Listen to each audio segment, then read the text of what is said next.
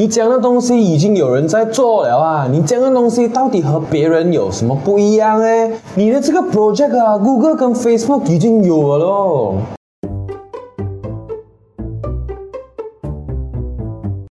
每天一分钟，越来越成功。早上好，今天呢，我们就来谈谈这个常见的问题，就是如果你的项目那些大公司已经在做了，怎么办？这确实是一个很头痛、很现实的一个问题啊。因为如果这个市场呢是很大很好的话，那么肯定有人在做，肯定有歹楼已经做得很好了。但是这个歹楼啊，他做得很好，就一定没有打败他的可能吗？我们这里啊来讲一个故事，也就是全世界到。现在还在持续着的红蓝大战，Coca-Cola vs Pepsi。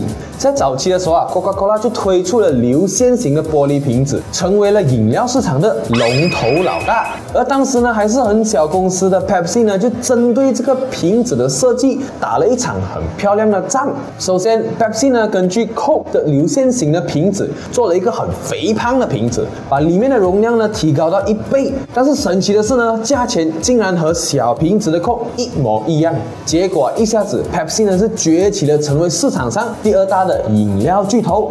Pepsi 啊，它其实不是单纯的打价格战而已，而是针对 Coke 的整条生产链。因为 Coke 如果要跟它打，那只有两个方法：第一就是降价，第二就是增加它瓶装的容量。但是对于 Coke 来说，两个都是巨大的成本啊，就好像很大的船一样，你需要掉头，就需要很。大的力气，他控之前投资了很多钱在小瓶装的生产线上面，而虽然小瓶装它为他带来了很多的收入，但是这个优势偏偏也成为是一个劣势。Pepsi 呢就很精准的打在了 Coke 的巨大转换成本上面，一举变成第二大饮料市场的龙头。